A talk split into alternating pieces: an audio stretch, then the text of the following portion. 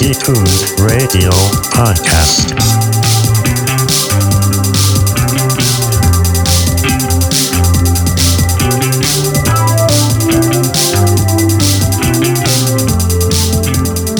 Yes. Here we go.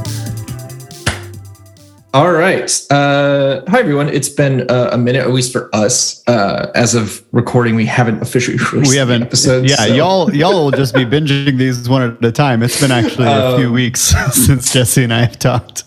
Yes, I, I uh, was fortunate enough to, uh, my wife and I got our first house, and honestly, probably our last house because I uh, love this house. Uh, but we've been moving, and that is, um, it's a lot.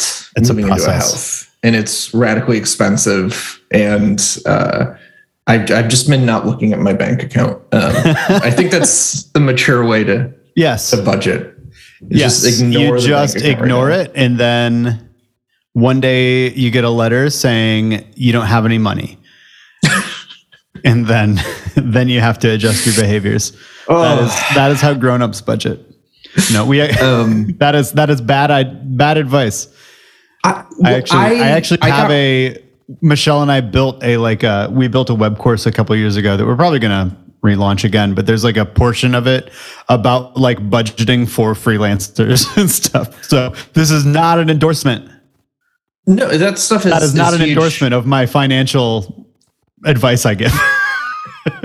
I got really into budgeting when um, I tried to use mint.com. Or Oh, just- yeah, yeah, yeah. I uh, I hate Mint. They are. It tells my were- wife I'm spending too much money. Well, Mint, uh, I work there now, kind of, not really. Um, Intuit, who acquired Yeah. uh, the place where I work, also acquired Mint.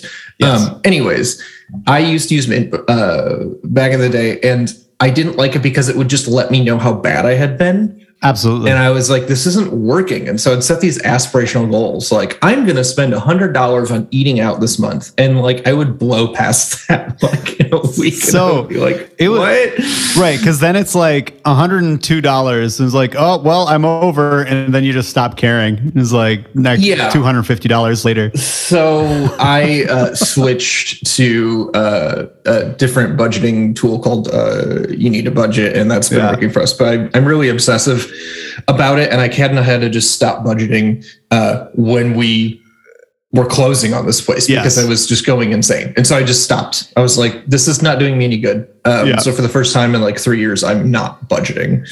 Uh, and this is this is boring. I'm so sorry. This is, yeah, we don't have to keep this in the show. no, it's Yeah, fine. we we'll don't need to this. waste, we don't need to waste any more time on, uh, on budget talk. Um, yeah, so, so you, bu- So let people tune in. There you go.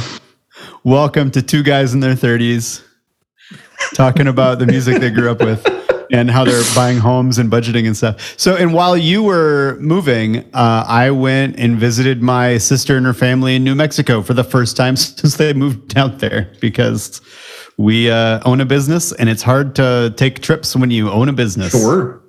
And so, How so my entire like knowledge of New Mexico is the nine episodes I've seen of Breaking Bad.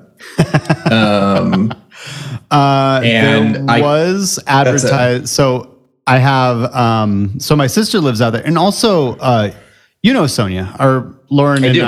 I from college, a good friend named Sonia who also lives out there now. We did get to see Sonia out there as well. Um, Rad. but I I believe that both she and my sister were like, "Well, what do you want to do? Do you want to take the Breaking Bad tour?" because I, I um, think there's like one sh- like I don't know of any I'm sure there's other movies and TV shows Yeah, something set there, else. but Yeah. it's easily the most popular. Yes, and also like before that, it's really like Albuquerque was where Bugs Bunny would take wrong turns all the time. That's all it was because it's a funny, it's a funny word to say in a in a Brooklyn accent, um, or whatever accent. Bugs Bunny has. Uh, but no, so we we went out there. Um, it was kind of dumb because like the day we left or the day before we left, my four year old niece's best friend from daycare tested positive for COVID. And so Oh. it was like we had an Airbnb for a couple days, and then it's like, oh, we were supposed to stay with my sister, but then it's like, oh, let's uh figure out where we're gonna stay until their test results come back. And so we like slept in a different bed the first four days. See, this is where budgeting comes into play because you're like, hey, Yeah. I had my Airbnb budget and Yeah. it's gone now. Uh, like, Um, but it was it was good. It was a good trip. It was a good trip. Uh, it's been good to be out there. I'm assuming Uh, the kid is okay. Oh, Yeah, yeah, yeah. She was fine. Um, and she was really the only one. My so my sister has two twin seven year olds, a four and a half year old, and a one and a half year old. So uh, Remember, it's just remember good, in uh, like April of 2020 when we all thought children couldn't get it? oh yeah, yeah. That was it's because they weren't at school. Kids can't. Yeah. kids don't get it. Yes, it's because we canceled school for months.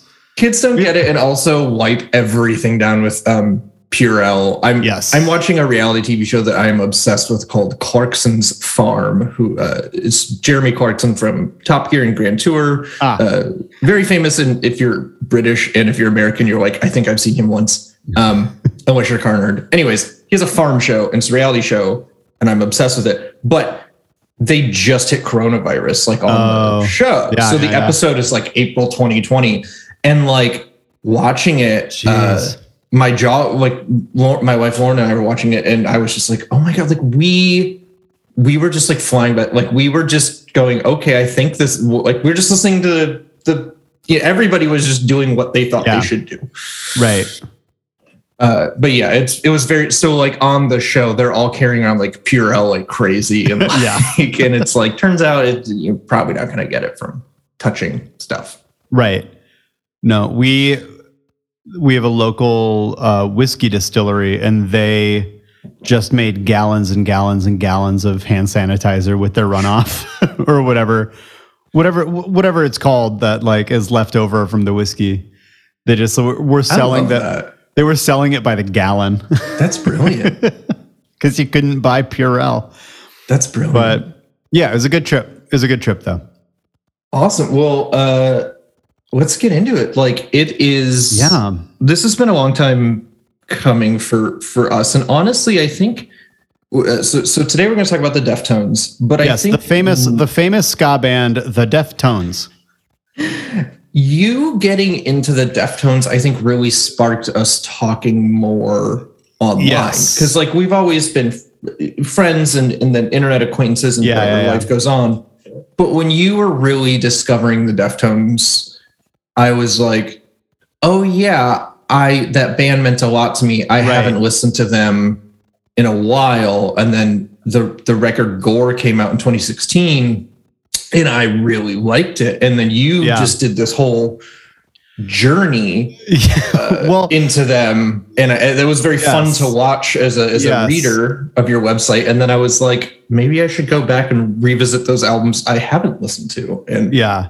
they're good. because so my I have a very interesting relationship with Deftones in mostly that like I am a fan of many of the bands that they have like toured with and like have been associated with. And so like man I'm trying to think of like since they've gotten bigger and have been headlining their own tours like bands like Thrice and Glassjaw have toured with them a ton. I think they've toured with Thrice like three or four times. It might even be more. Um, which is kind of like a weird idea to crossover because like in my head they always were like part of like the like the Korn papa roach mudvayne Yes, sort of thing which is like where i guess they like looking back now like where they like sort of came out of which is bizarre listening to ohms now and thinking like oh yeah these are Korn's friends. Like that's that's It- why deftones got famous is because they knew Korn Yeah, there wasn't um like we have a broader language on music now, especially thanks Yeah. to the internet. Like if you say I'm into indie rock, that can Right, literally that mean means like nothing. To Wilco, Right. To, to whatever. And in the late 90s, if you had a heavy angsty music, downtuned guitars. Um, It's- you you were a new metal band, and then Yeah. that's also what sold. Like so, Oh, absolutely. like I think even Def. I don't know if they ever did, but I do think they even had like a DJ at one point. Like I do think. Oh yeah, Frank Frank absolutely was on turntables before he played keys. Okay. Okay. I was It's like- reading. I, I went through. I went through some of the. I was. I was listening to the first couple of records on Spotify today and like reading along on Wikipedia, and because those are the records that I've spent the least amount of time with, um, and I don't think I'm going to listen uh, to Adrenaline again in my life. like You I know, don't. I think the the the members of Deftones would support you, and they Yes. like he's Also, been like- largely like, yeah, I wrote those songs when I was 16, and I was Right. very And angry. like, who did that to the guitar tone? it's bad. Like, who did they like put it in a bathtub? The and mic it from six feet away? Did they mic an opposite wall? Um, but no, so it's it's so weird. Like now, like because uh, so let, let's jump back to like where it's been. So um, because like Deftones was it was always a band that I was like aware of, but I like never never listen to them for one reason or another. And I think I think that might be a little sloppy because like once I was getting into them and heard Minerva, I like definitely remembered seeing that video on Fuse. Uh, if y'all remember Fuse TV, which is the the one the one MTV alternate that seemed like it was going to actually do something, and it did for a little bit. But um, Yeah. I remember seeing that video on Fuse TV, and feel like I really liked it, but I don't know why I wouldn't have gone further down there the way I did, like Hot Well, Hot Heat or Chevelle or bands like that. Um, but there, there's I was talking to my wife about this yesterday, and there's this like un, like aesthetics kind of have like an un, it's like an unspoken language of this is for you or this is not Right. for you. Um, so if you look at the, I mean, a really obvious example is the cover art on all the Cash Money records. Like they are signaling who this is for, what this is going to sound like. Like you know what it is Right. before you buy it, before you even hear it. yeah, And there was a aesthetic to the, to the Deftones, and what they got lumped in with was new metal. And so if you were like, if you were trying to like get away from that, or if you were like, man, Power Man Five Thousand is like corny, or like you know, and you're and you're discovering Sunny Day Real Estate or something. Yeah. When you see these dudes with wallet chains and all black and downtuned guitars, you're just gonna mentally go. Even if you like the song, you're gonna go. Right. Okay, they did one good song, but I don't Yeah. want to listen to that new metal well, stuff. yeah, right. So even even like now looking back, like if you look at the music video for "Hole in the World," like the way they are dressed in that video Mm-hmm. versus the way the song sounds is so weird. Because also like being out of the new metal scene is one thing, but like they were also like just skater punks. Mm-hmm. And so like Chino Moreno is in these like he is singing this incredible like shoegaze inspired post metal song Totally. wearing like these long baggy shorts with like the high with the knee high socks. It's yeah, because this- he's he's a I think, California. I think he has the ball chain. the yeah, ball he's a. California California kid, and Yeah. uh, you know, I think they're from what, Sacramento. yeah, they're from Am I right Sacramento. about that? Yeah. Yeah. Um, and so, okay, so so let's transition into uh, story time of how how we got into the Deftones. Yeah, yeah, yeah, yeah, yeah. So, uh, let me set the context. So, uh, I was born in '85. So, seventh grade or sixth grade, Spice Girls Hanson ruled the world. Yes. Seventh grade. Man, I called get- into my local radio station to request "Where is the love," and like the guy who answered the phone was like, "Uh, this again." Bro, you sure? um, seventh grade. Korn comes out with, at fall. I want to stress fall of seventh grade. Yeah. Korn comes out with their third record, which had Todd McFarlane of Spawn uh, acclaim, which was the right. edgiest, edgiest thing. He drew the uh, artwork. Yeah, It's very edgy, very cool artwork on the the Korn. Um, uh, which Follow album? the leader. Yeah, that's Follow the leader. That's the record. they come up with this music video, Got the Life, that blew up, and then Freak on a Leash, which was just huge. Which I downloaded on Napster and then deleted after coming home from church camp. when Bizkit comes out, uh, who were groomed by um, Jonathan Davis of of Korn, Yeah. uh, they come out with this Faith cover, which I was a kid, so I had never heard the original Faith. It was just this edgy, Right. cool rap rock thing. Wes Borland on guitar was really edgy and cool, and then you just the floodgates opened. Um, Right. Oh, and also that year, Eminem drops the Slim Shady LP. So like, And Kid That- Rock was in there too. Like we should Kid Rock was. Oh, we yeah. should we should point out right now in the year of our Lord 2021 when he's out doing country songs and like duets with Shania Twain that Kid Rock was absolutely a rap rock guy. Yeah, he was new. I mean, uh, Like the he was new metal. Bull, Bullgod was his first single, and they played it right sandwiched between Yeah. you know Power Man Five Thousand and I downloaded and whatever. Yeah, I had Napster and I downloaded uh, Freak on a Leash, Nookie, and Bawitdaba. And like, I just listened to those three Yeah, like all summer until I went to church camp. And then I came home and deleted them. to, to- I mean, uh, I probably don't agree with the message at church camp, but that was probably wise that you do. Yeah. No, um, right. No, I, did, I didn't delete them for the right reason, but they definitely suck. So this is a hap- this is happening right in Yes. my world, and I'm seventh grade, and I'm like coming online to this. And again, we've discussed our backgrounds. Uh, Yeah. I did not have great And- access to secular music. which Yes. And a, a couple months later, oh no, I guess it was the following year because we're I'm a I'm a year behind you. But yeah. I would So- I would be getting into POD and Project 86 yeah. around the same era.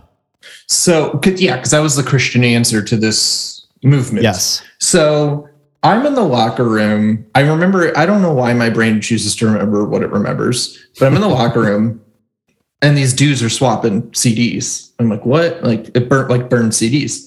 Mhm. like, what's that? And he's like, Deftones around the fur.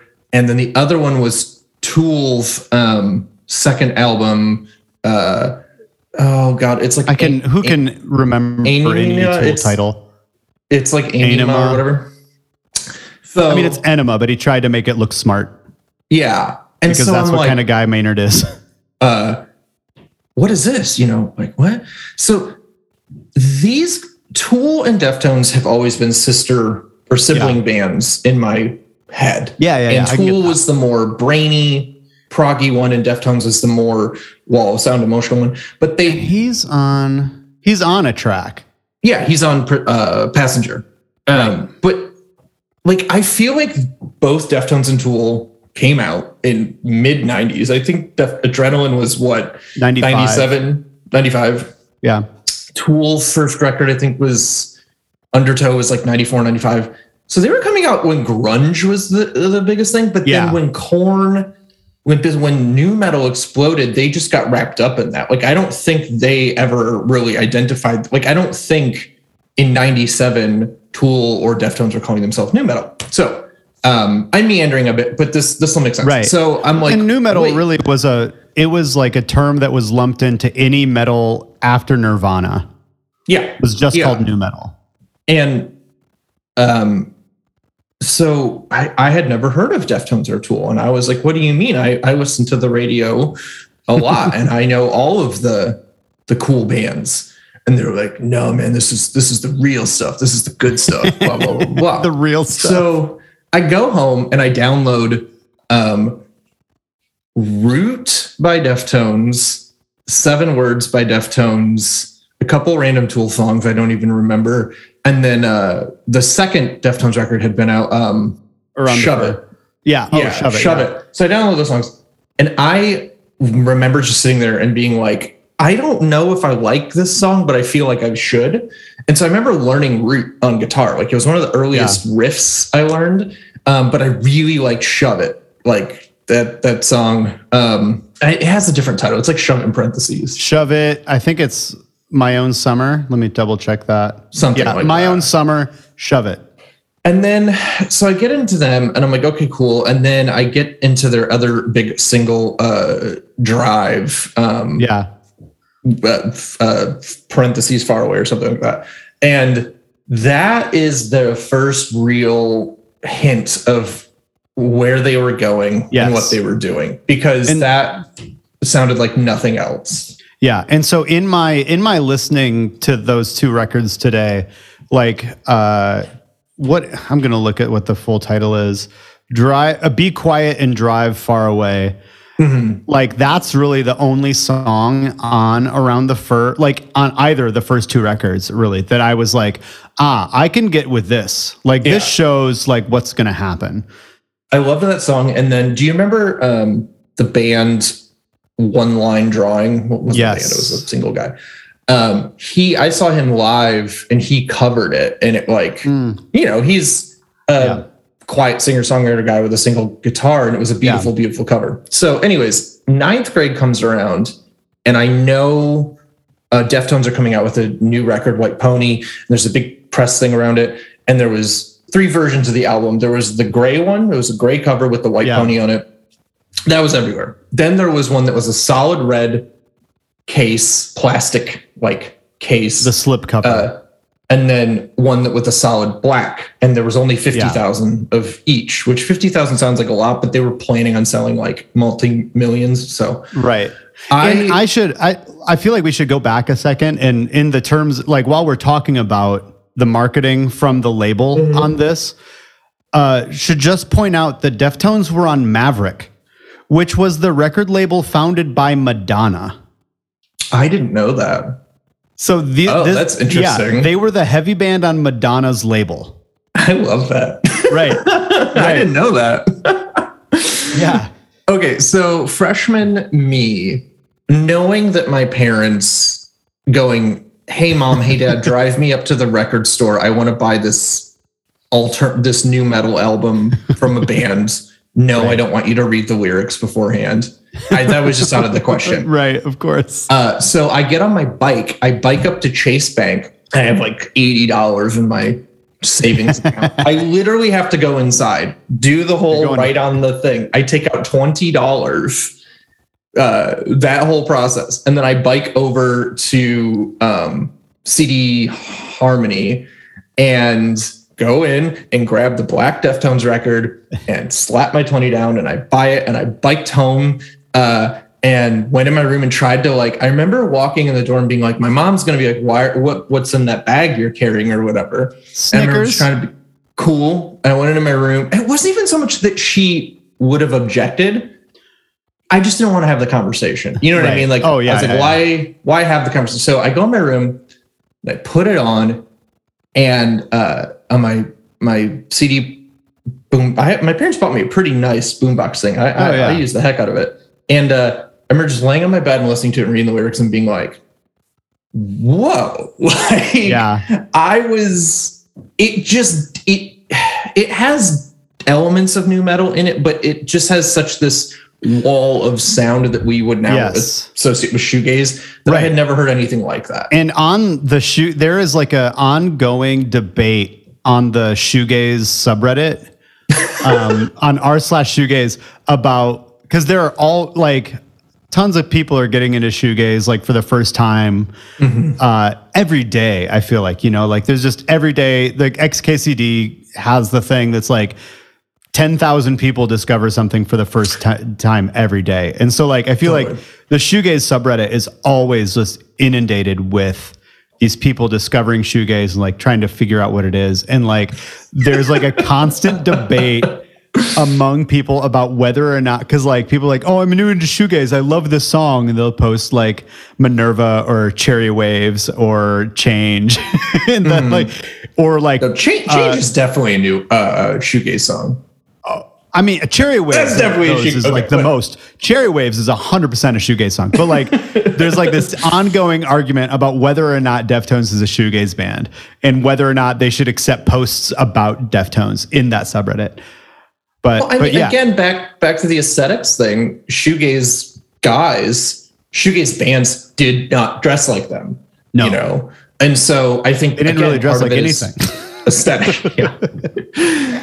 Uh, so, anyways, uh, that kind of wraps up my how how I got Yeah. into them, and then I I just was uh, obsessed with that record. But it was the only when I kind of when the world realized that new metal was not good. Uh, and I was trying to Right. distance myself from that. Yeah. I was getting into the Get Up Kids. Also, as a freshman, I discovered the Get Up Kids and Braid and all these emo bands. Deftones, specifically the White Pony record, and uh, and I did get into Around the Fur some of the tracks. Like Yeah. some of it, I'm like, eh, but it was the only thing that was of that other new metal world that I would allow myself to listen to. Right. And uh, and then it always Yeah. just stuck with me. Yeah. So I I had many years later from there. Um again, like grew up kind of like aware of, of who they were. Like I remember very clearly like seeing a Deftones t-shirt in a store one time and thinking that's a cool t-shirt. It was like the like the baseball three-quarter sleeve with like the pony on it with like the cursive font. Like now I was like that's a cool shirt. I wonder if that band's any good. And then I just didn't do anything about it.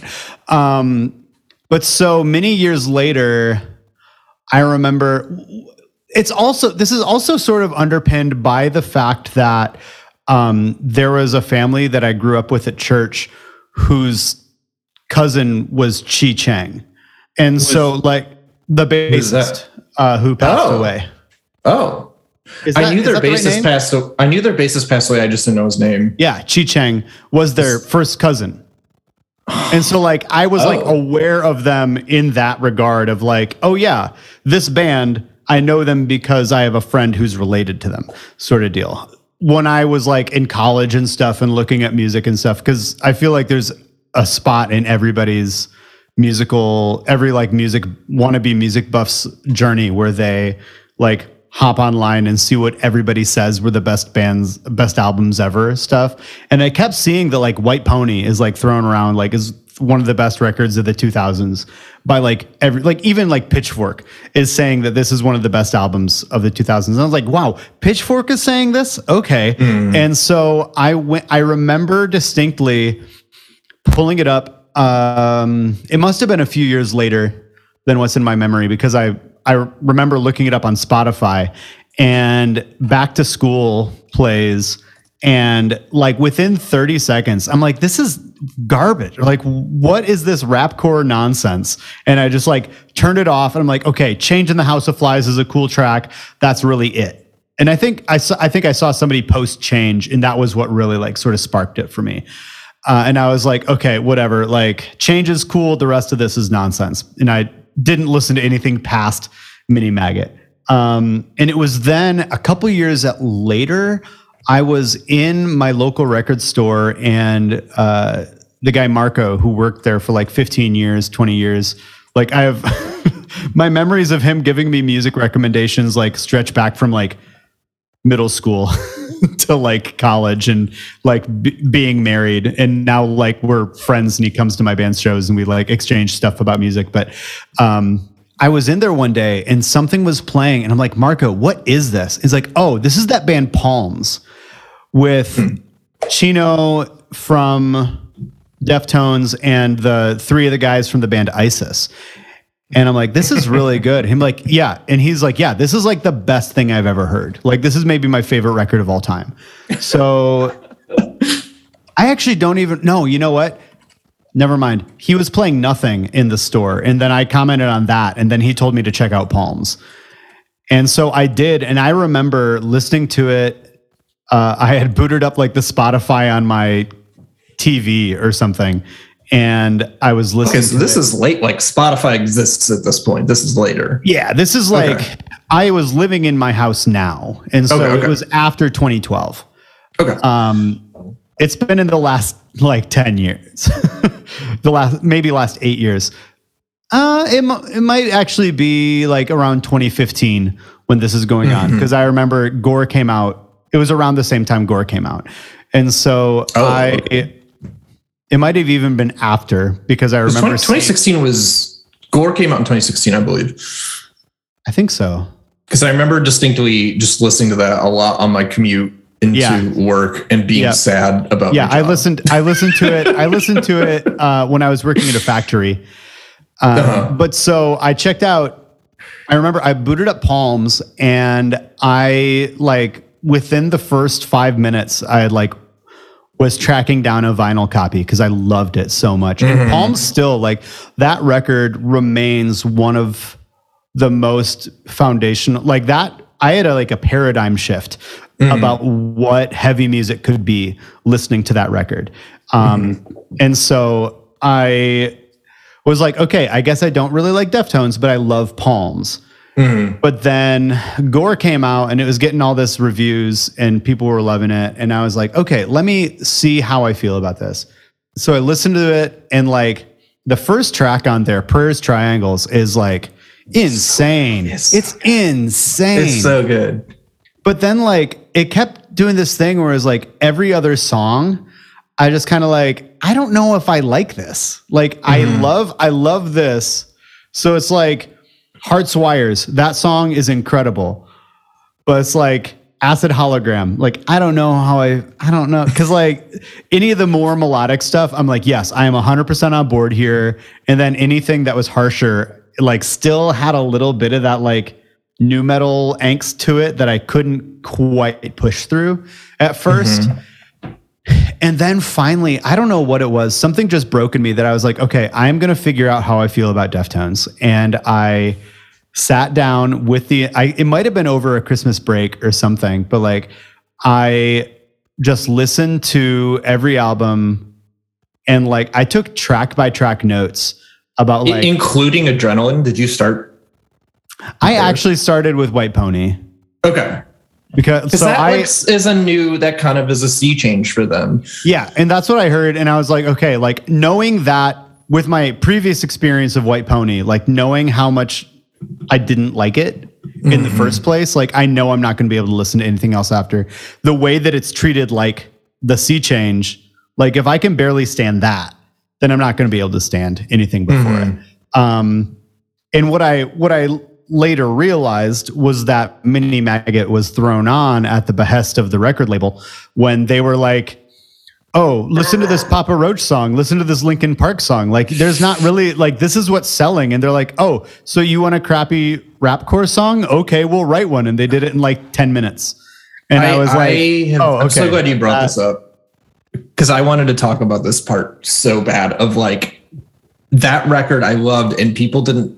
I remember the cool dudes around me didn't really respond to it, Right, and uh, the song "Pink Maggot," which is the last track on the record, right." They That track which is, is really great. soft. It's long. It's like eight minutes long or something, and that has the back in school we are the leaders bit in it. All that. Yeah. They basically took that from this eight minute thing, remixed Right. it into this kind of Papa Roach Two and a half, yeah, two and a half Put it- minute. and then put it on the front of the record and then reissued the record. So when you would Right. buy it, you would the first track was this kind of rappy single, and then and then you get the rest of White Pony. And I which was I- also made me the so mad. only the only Deftones song that sounds like that. Like it's not like they were doing Mm-hmm. rapcore before that. Like even listening to Adrenaline right now, it's like there's some bits that maybe he kind of sounds like he's rapping, but like he, he's not really rapping.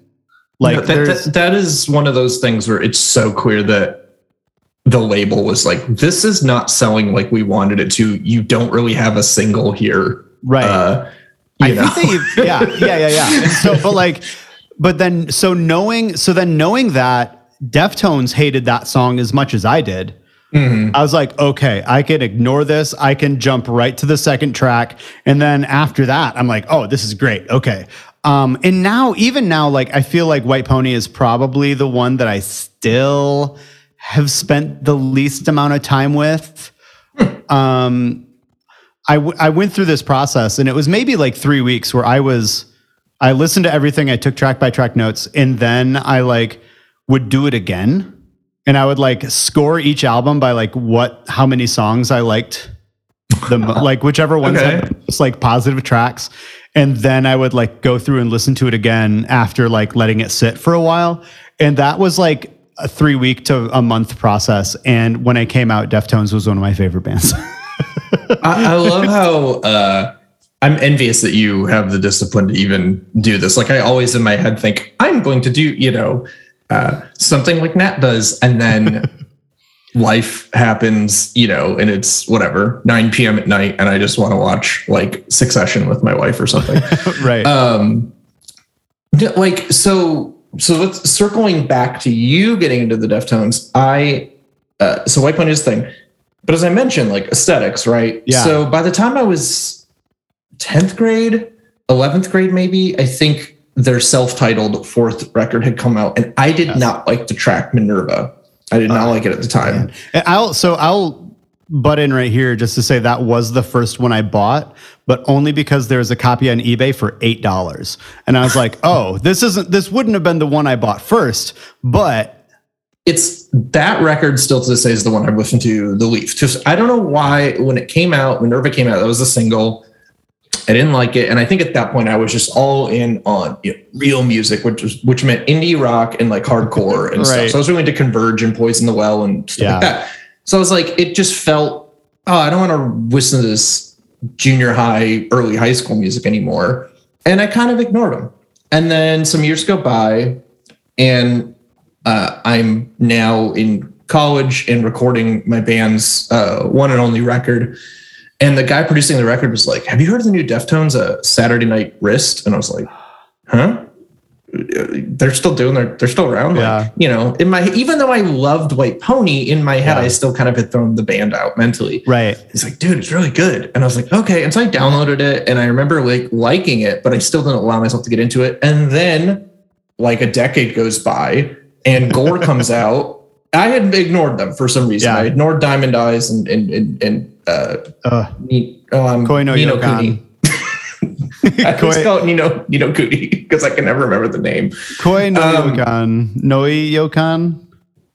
I just completely ignored. Like I was aware they were coming out and it. And then Gore comes out and I really loved it. And then you were also blogging and posting a lot about Yeah. it. And that got me to go back and go, okay. And I listened to from Deftones, what is it? Deftones, Saturday Night Wrist, Saturday Night Eyes, and uh, Koi no Yokan. yeah. And I would argue that like like there's a run in there that almost just feels like it should be like a triple record. Like they are Oh. sonically so Yeah. similar that Yes. it's hard for me to even and because I consumed them all at once, right. it's hard for me to even differentiate which record's which. Right. And so I also like I kind of feel like the like people talk about like oh what's your favorite Deftones record like or, or or of any band like what's your favorite record I feel like and I used to I used to th- say it was like one of the things like that they maybe didn't have like a an, a full album strong enough that made me feel that way but I think really now that I've come to be more familiar with their body of work is that they're just so consistent that it's Mhm. like because like Saturday Night Wrist to Koi no Yokan is an incredible run of records. Yeah. Like in each of those three records, like it- goes back and forth between me saying which one is my favorite, and like even to the point where I almost just flip a coin to decide which one I want to listen to because like it's just such an incredible run. But and like Saturday Night Wrist, if it weren't for like the last half of the monologue on Pink Cell Phone, like that record would be 12 out of 10 It's um but that they left the tape running a little too long on that girl's monologue. being consistent in a band is is hard because if Yeah. you're too consistent then you're boring you you're Right. washed out you have no new ideas if you do a complete change and it's not brilliant like if it Right. falls on its face or even if it is like when radiohead did kid a yeah, no matter how much praise that record got, they lost fans. Like there are Oh, a lot of people who checked out. But in the like snobby music world, nobody like faults Radiohead for Kid A and Amnesiac.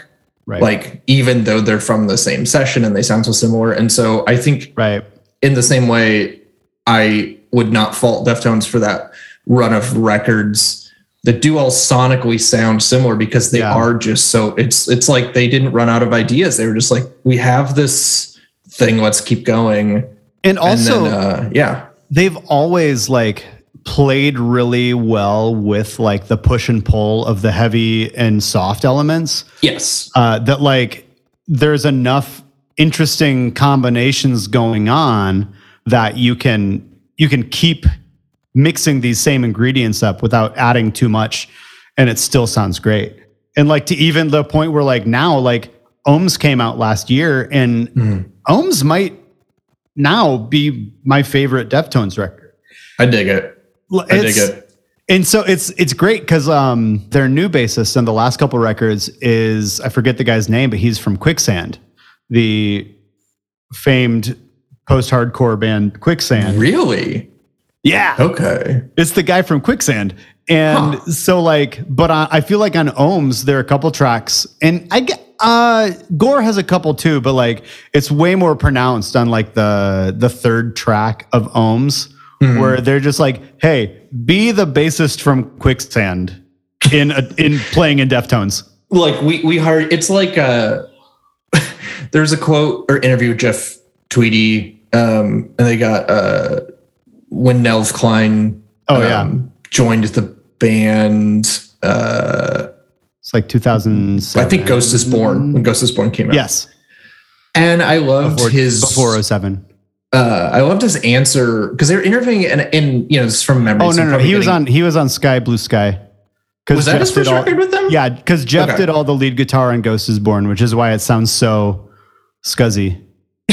So I remember so they, he, there's an interview about him joining the band, and um, like he's a brilliant guitarist. and, Like I've seen him live with his solo stuff, and it's just like Yeah. beautiful jazz, right? Mhm. And they're asking Jeff Tweedy about the songwriting process and all this stuff, and does Nell uh, Nels Cline contribute? And he was like, "No, like I write these songs, and I say, Nell, go do your thing, like go Yeah, like Yeah. and it's it made me so happy because so many bands give these long pretentious answers and jeff Tweedy was Yeah. like no i hired this guy to like go nuts Right. on the guitar Right. and then after i'm done singing i go hey can you go do a cool nels bit on guitar and i i love it when bands are kind of trans when they're not pretentious about that and to your point right. it, i can totally see them being like hey that's stuff you did in your old band can you just like bring some of that here because Right. we don't know how to do that yeah.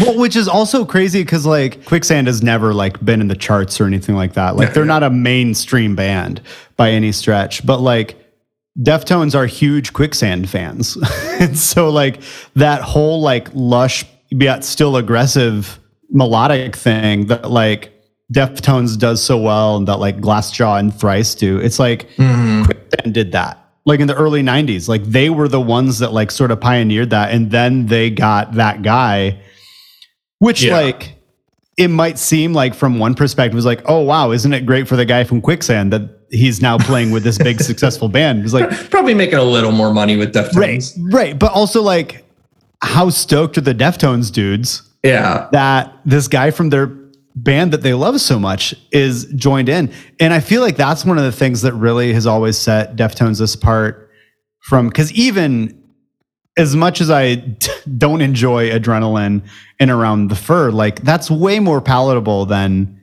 any of the other new metal from the same era. And I think a lot of that has to do with their tastes as a band, Yeah. especially especially Chino, uh, because Chino has said from almost the beginning that like he's not a big metal guy. Like he's into Mhm. like the Cure and the Smiths and uh, the Cars and Smashing Yeah. Pumpkins and hum, like White Pony was a reference to uh, "You'd Prefer an Astronaut" by Hum. Oh, I didn't know that. Yeah, it has a horse on Hmm. it because they loved "You'd Prefer an Astronaut" by Hum.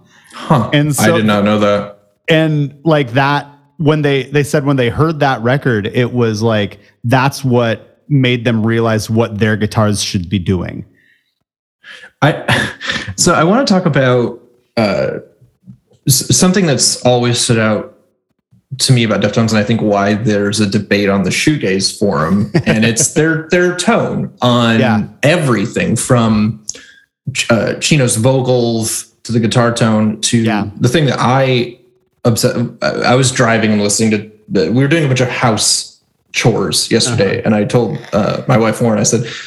I have one request. Can we listen to a bunch of random Deftones? And I'm going to be jumping around because I got to do research for yeah my podcast tomorrow. And she was like, okay, that's fine.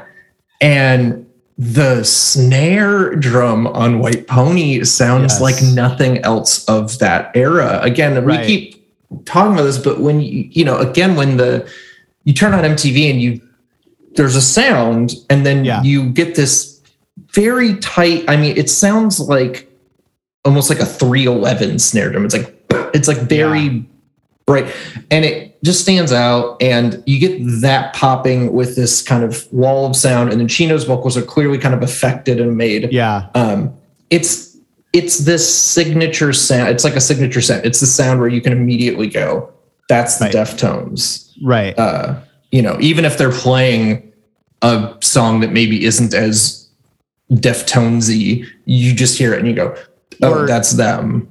or the covers album that they did.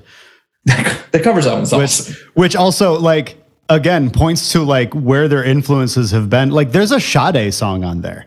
Yeah, like they did Is- like Smiths and Cure and the dr- Cars. They're all on that record. like it's that was such a fun record when it came out. But um, I I was looking for vinyl copies of it. It's pricey. I'm sad. I so I got to point out something for uh, my, father if he does ever listen to this. So he's a big. I mentioned him before. He's big guitarist, big um, big guitarist, extremely st- skilled guitarist, and a very opinionated music guy. But he has Yeah. never really connected with singer songwriters and lyrics, and Mm-hmm. um, he's he's an engineer, and yes, um, he has emotions like everybody, but he doesn't go to music for that. It's Sure. he very much is into music for like heady reasons. right, right, right. And I would always try to get him into my own stuff. And oh, okay, uh, I'm going to show my dad this. But I would also, because I was a teen, was try to like disgust him or shock him or whatever.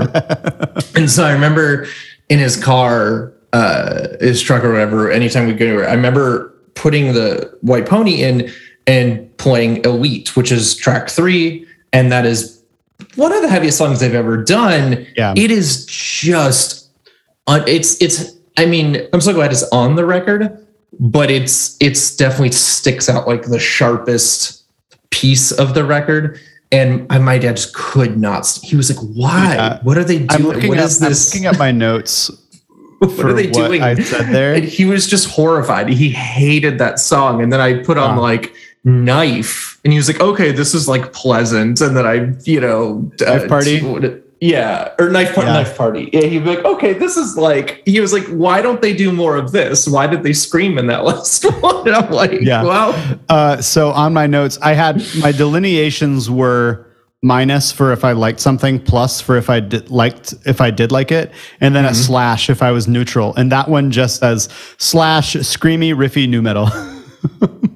Yeah, and again, it is like I think it's fair to qualify that song as new metal, but Yeah. I still love the shit out of it, and um, you know, it's it's yeah. Uh, but that song stands out like a sore thumb um, yeah, compared to nearly the whole rest of the record. beware, digital Um, bath.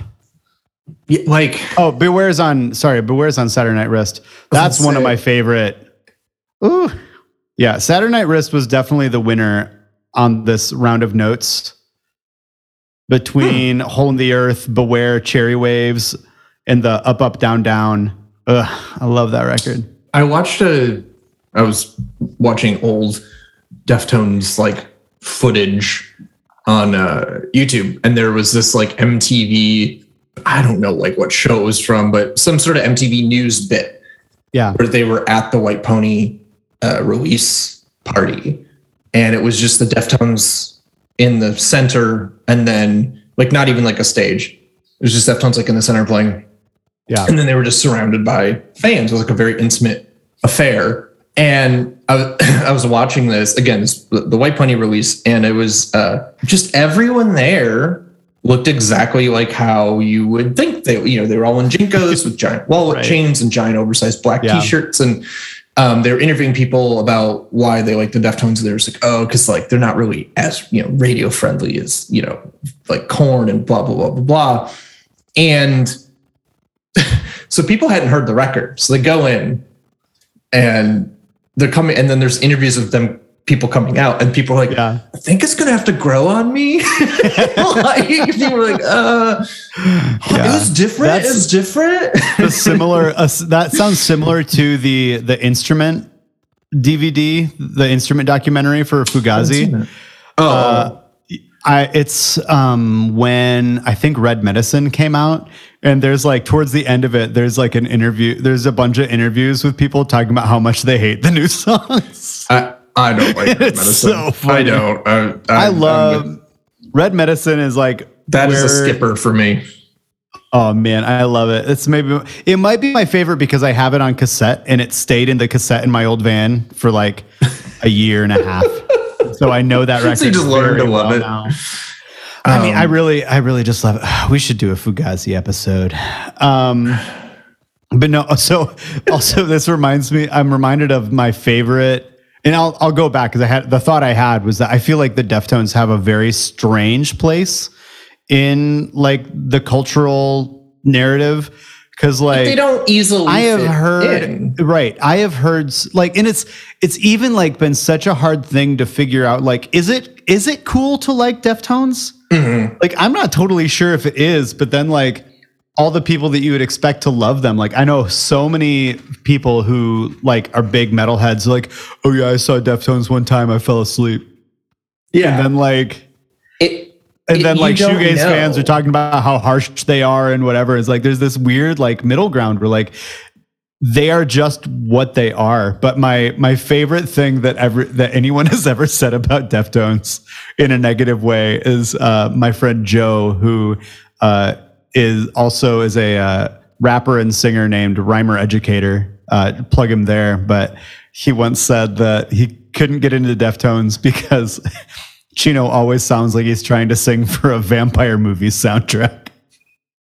And it's just okay. Was like, well, well, yes. Think, wasn't isn't there a Deftones? I think there's a Deftones song on Queen of the Damned. that might have been what he was Prob- I thinking mean- of.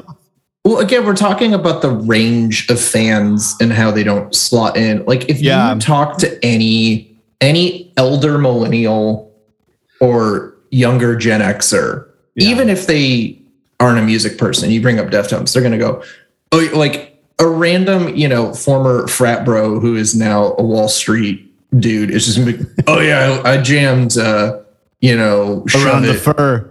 I jammed around the fur Yeah. my dorm room. Like everybody has. I had a different poster connection. Around the Fur, Yeah, and it's like which it's, I was. you know, but then you have this this wave of of uh emo kids or Yeah. and now like I mean again like Deafheaven I think is of all the things that are standing on the shoulders of Deftones has to be one of the things they're standing on Um, the shoulders of. at one point i think it might have been in my in my review for my blog uh, for the self-titled one i the what the way i described hexagram was deafheaven in utero because that song is like it's big and screamy but it's like also all a major key Mhm. like until it gets to like the weird riffy chorus.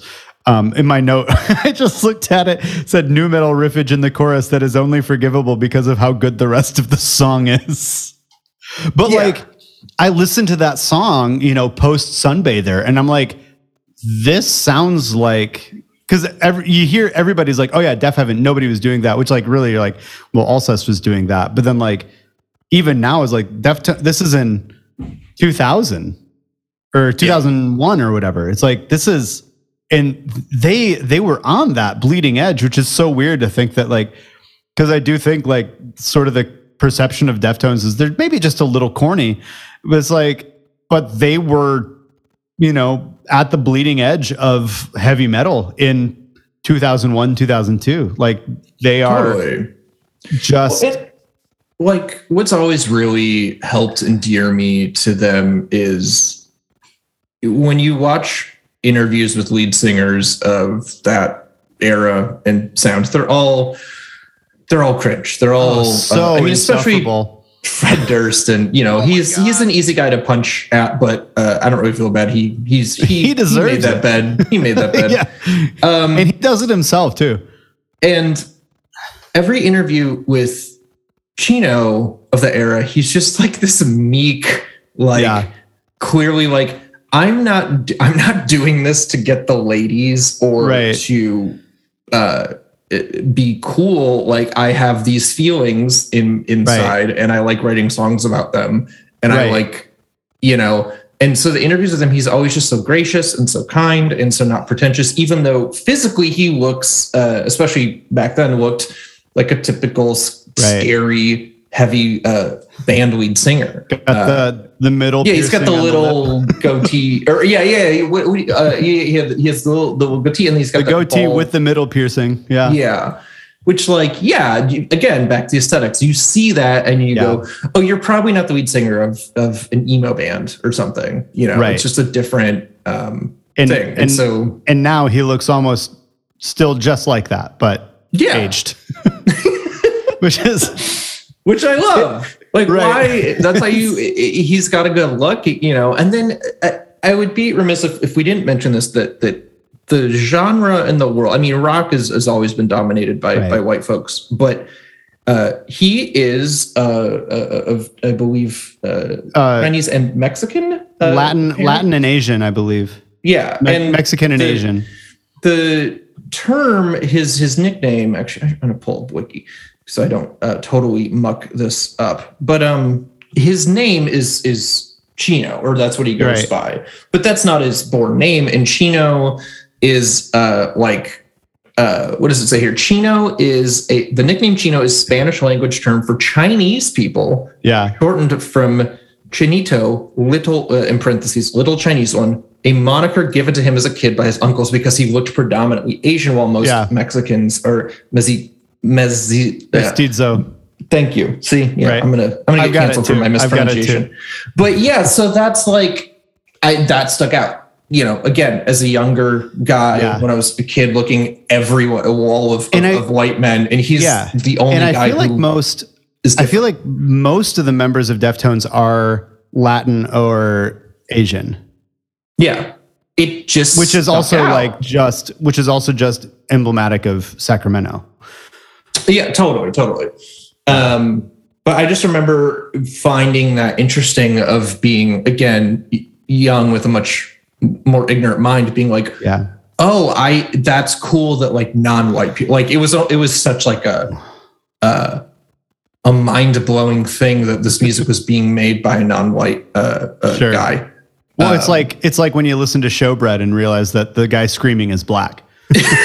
or like again even when eminem came out like that was Yeah. such a big discussion of like okay we've had white rappers in the past but they're always corny and this guy's Right. doing it better than than anybody uh-oh Are you calling Beastie Boys corny?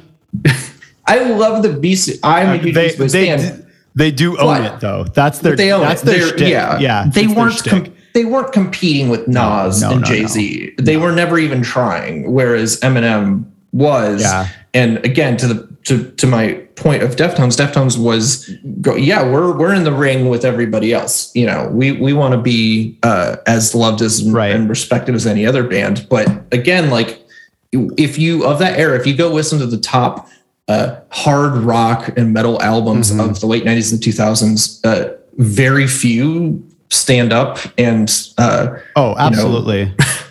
White Pony and the self-titled record uh, definitely do. And I, I, I would argue I like Around the Fur. It's got some cheese, but I love that record. I I did in my listening to it now and reading through on Wikipedia, I thought I had remembered that the art was used without the girl's permission. Like they just like snapped the picture at a party and then like she fought to get the camera or whatever and then like they used it anyway, which I did clear up did not happen. She was a little miffed at first, but then gave her gave her permission. Uh, but I was also very glad to find out that Chino thinks that cover was a mistake. now, Yeah, like I so the cover of Around the Fur is always vexed me. It's not because I'm a prude. I like a beautiful woman in bikini as much as the next guy, but it just I have not bought have that. yes, I'll say the reason I the reason I haven't bought that record beyond not totally liking it is because like you didn't want to invite that conversation with your mom. I don't really want to invite that conversation with my wife.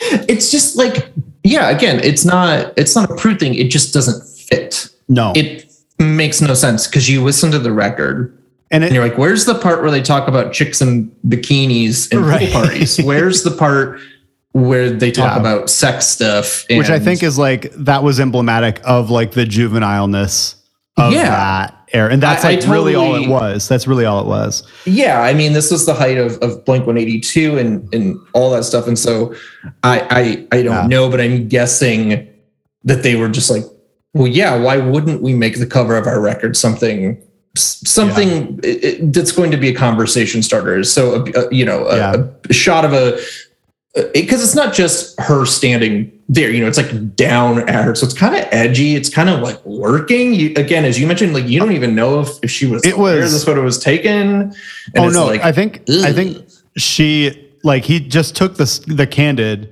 and she I think noticed and then like tried to fight for the camera, but then again eventually gave permission for it. Hmm. but yeah but- it's just I, it's I've like very voyeuristic. stuff. It's very voyeuristic. That's the word um, i've been looking for Very ju- yeah and very juvenile. Like it's it's really like it's hard to square that with um you know the song uh, uh blank and then drive what shut up and drive be quiet. Yeah, be quiet and drive. be quiet and drive um Shut up. yeah and it's drive. hard to square square that yeah shut up and drive Yeah. uh, I can never remember the full name of that song and some of the other songs that have cute Yeah. alternative titles because I just am like bad with that. But Yeah. Uh, which then on the other side, like you look at the later records after that, and it's like some of those covers are just straight up gorgeous. Like Mm-hmm. that, the shot of the owl on Diamond Eyes is like that's one of my favorite record covers of all time.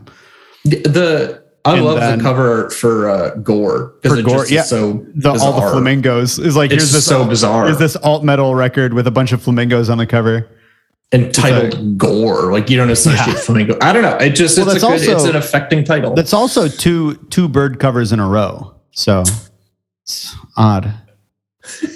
I didn't think of that. Yeah, I, Uh, I don't also- know. Uh, I'm I'm remembering now also that after Chi died, they actually were writing a record with him before Diamond Eyes that they just totally shelved. huh. There's um there's a album I'm looking it called Eros that was supposed to be the the sixth full length, but then they just didn't put it out because he went in a coma. And so Wow. they just like sat on it. So like we were talking about the consistency between Saturday Night Wrist through Koi no Yokan. Like there's another record in there. Huh. They wrote four records in that time and then just decided to not release Eros. Man, that'd be rad if they, you know, revisited that and did whatever cleanup they need it's, to do. It's such a hard thing because it's like when you when you have a member that dies, like Yeah. if you're in the middle of working on something, like is it more respectful to like not let anybody else touch it or to release it in the unfinished state, like which you don't want to do that. I think the the best band that's ever done it was Cave In with Final Transmission, where they just like took Caleb Scofield's demos that were on the tape and just like finished the record around them. But I don't know how much they had recorded of this album. But I had no idea they had a whole um, extra record in there. I that's interesting. Um, oh my god, my my I need to turn my alerts off. My computer's barking at me. um, very professional stuff here. Uh, so I I I personally I'm I don't know. Did you have anything else to to get into? You wanted to cover? I think maybe like I'd be interested in knowing like outs maybe outside of White Pony because that's probably the obvious one. But like choo- if you were to choose the favorite Deftones record, I'm gonna say. I'm gonna say Diamond Eyes. okay. I've I've a lot of times said that it's Saturday Night Wrist, but more and more lately, I think it's Diamond Eyes. Like I think that It's like by a thin margin. it's such a thin margin, but it's like I feel like that's the one where even like their really heavy parts Mhm. were like actually kind of sexy. Like everything else has been like pretty like aggressive. Like the aggressive parts are just aggressive, and then the soft parts are soft. But like this one is Yeah. like there's a, there's like a swagger to Diamond Eyes that's like this is crushing, but I kind of like it. this is Yeah, and it's just yeah, it's it's so good. And then as you mentioned, the artwork is beautiful. It's so good. And, like that, I mean, the the tracks on here, like sex tape. Oh man, sex tape. Like, forget about that. You know, like that's one of the best tracks they've ever done. I'm gonna I'm gonna pull up the uh, Spotify so I can remember the exact track Yeah. list here. Diamond Eyes is a great opener. This record's good. It's just good. Like, oh wow, this has way more plays than I thought it would on Spotify. This makes me happy. yeah. Oh my Oh, god. yeah. Beauty School's on there. I was not expecting them to get this many plays. Okay, that makes me that makes me happy. Where are they? They're like on Spotify, like these have 25 million to the song Sex Tape has 35 million. Oh, Like well, sex tape of- also just blew up on TikTok. So have, you heard no, about the, have you heard about the mountain goats TikTok thing? no. So the song uh mountain the song uh mountain goats I'm, i want to get the actual Yeah. name no children Oh, the song no children yeah. by mountain goats is exploding on tiktok which is like the most unlikely thing that this song about divorce and uh hating uh your your ex and Right. it's lo-fi recorded by a man who does not have the most beautiful singing voice and Right. the teens are the teens are loving it they are they are I- loving mountain goats I will say, I will say, I follow, I, I have s- followed, and then my for you page of way more people in their forties than teenagers on TikTok. I still don't have. Well, I mean, I made an account because my wife sent me so many. My wife uh, lives on TikTok now. Like she will just lay in bed and waste an hour on TikTok and she giggle. don't follow my band. But I, How come she don't follow my band on TikTok? I'll, I'll shame her after this. So I. I just use TikTok like a lot of millennials, where the good stuff gets surfaced to Instagram Oh, yeah. and or yeah, Twitter it goes or to yeah, whatever. Reddit. It goes on Reddit. And so I never feel a need to go on TikTok because Sure. I just assume the good stuff's going to get surfaced. Yeah, I found a lot of good musicians on there. I, I know it's like a whole rich community and there's Um, all sorts of cool stuff. I just, I Yeah. have, I'm already on my phone more than I want right to be. right uh, but yeah so also so you're saying sex tape is 35 million plays change in the house of flies has 126.9 million I wonder, They that's have- probably on a lot of playlists too. they have 3.6 million monthly listeners they're doing all right good, good. They're doing I'm all That right. makes me happy. I'm glad Yeah. that they're not, I'm glad that my mental model for how popular they were was, was incorrect. Uh, that makes me yeah happy. i actually it's only been it's only been the last few years where i've realized like how beloved deftones are because like being aware of them forever you think other people are just aware of them um or like people who actively distaste them are probably louder than the people who like them sometimes uh in a lot of things that's true. But yeah so i i've met a number of people even like some like gen z folks who like just love deftones and it's made me made me very happy like even to the point where like they have been used as like a metric of other like newer bands that are coming out. I was like, oh man, this is totally like got like Deftones riffs. I'm like, sweet. I'm glad. I'm glad that they're being used as like a like a point of reference now because I really do think that's like in the spot they occupy. They're like for like late '90s metal, like early 2000s metal, alternative metal, what like Smashing Pumpkins were for alt rock. Totally, And totally. I, and I think and I and I think a lot of that is because Chino and Billy Corgan are coming to heavy music from the same sort of place. Like they're both these two guys in heavy bands that just listen to a lot of like Cure and Smiths and Joy Division. totally. Oh, Um, all right. What's Yeah. uh let's let's segue yes. to our end bit here. Smooth segue. Uh now what what is uh, a record you're loving uh this Oh. week or and or recently? Because it's been like four weeks since It's been a while.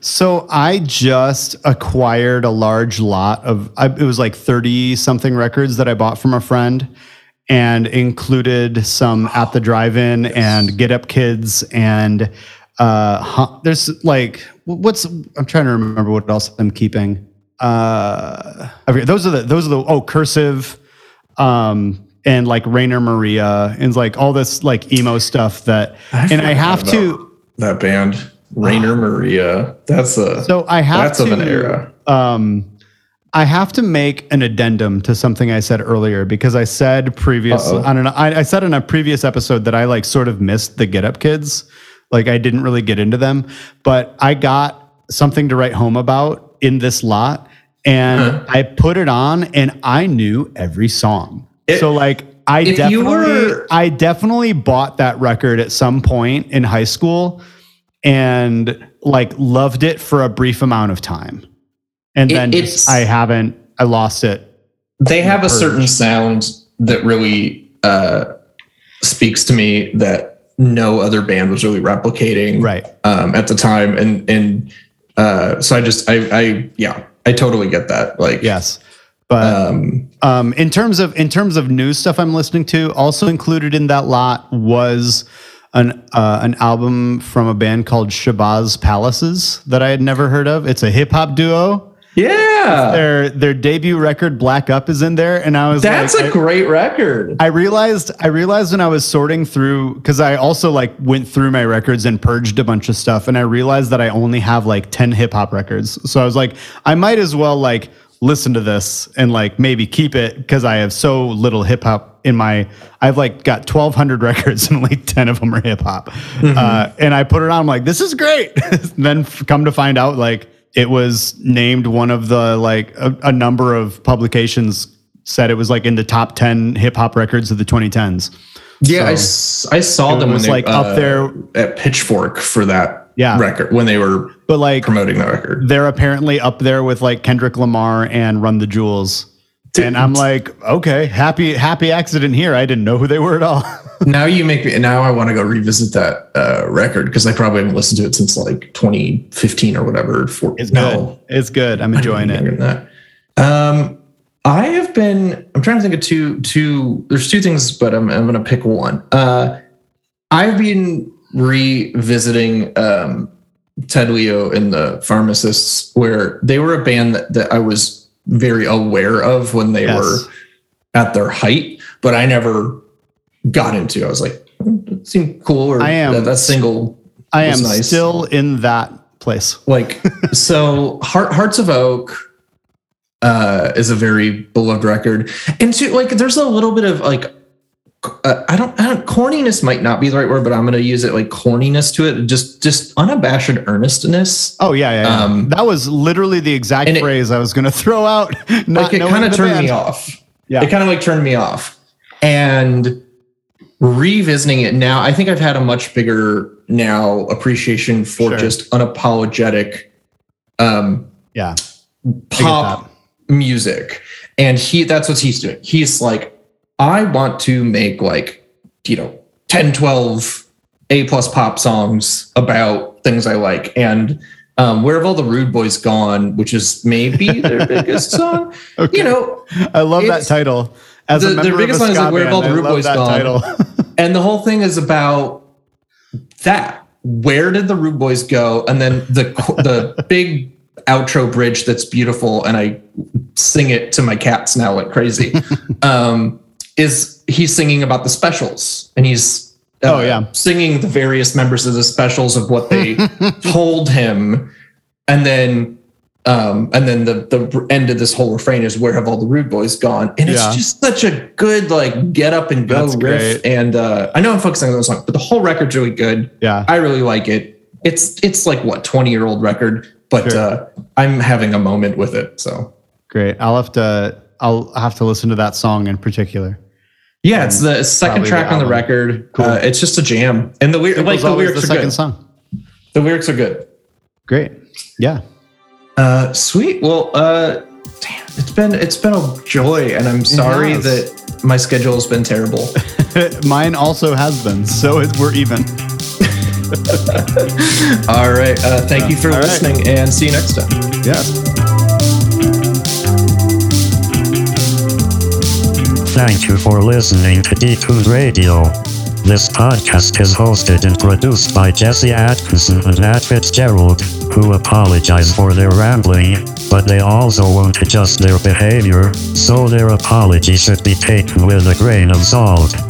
Nat would like to apologize to Jesse's wife Lauren, who does, in fact, follow his band on TikTok.